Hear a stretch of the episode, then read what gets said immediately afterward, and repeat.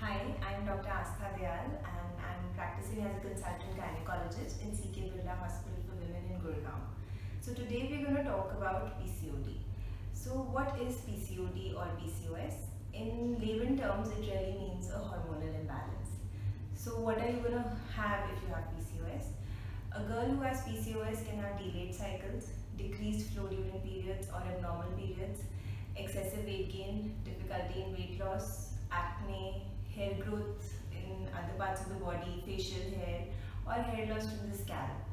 And uh, if you're trying for a pregnancy, you could have problems in getting pregnant. If you get pregnant, there could be issues like miscarriage, gestational diabetes, complications with the baby.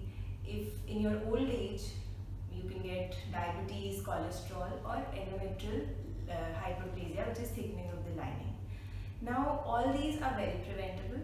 PCO is otherwise a genetic, uh, genetically predisposing condition, but also it has a lot of lifestyle factors which affect it. So, what can you do if you have PCO? The first and foremost is the lifestyle modification, which means exercise, 30 to 45 minutes of exercise every other day, which uh, includes some cardio. Uh, low carbohydrate diet. You should avoid all the high Uh, refined sugar and refined flour and proper sleep, proper exercise and rest. Now there will be certain phases in your life when you will need medication like when you're planning for a pregnancy or your lifestyle is not working but that will all work temporarily for you. So the main focus should be lifestyle.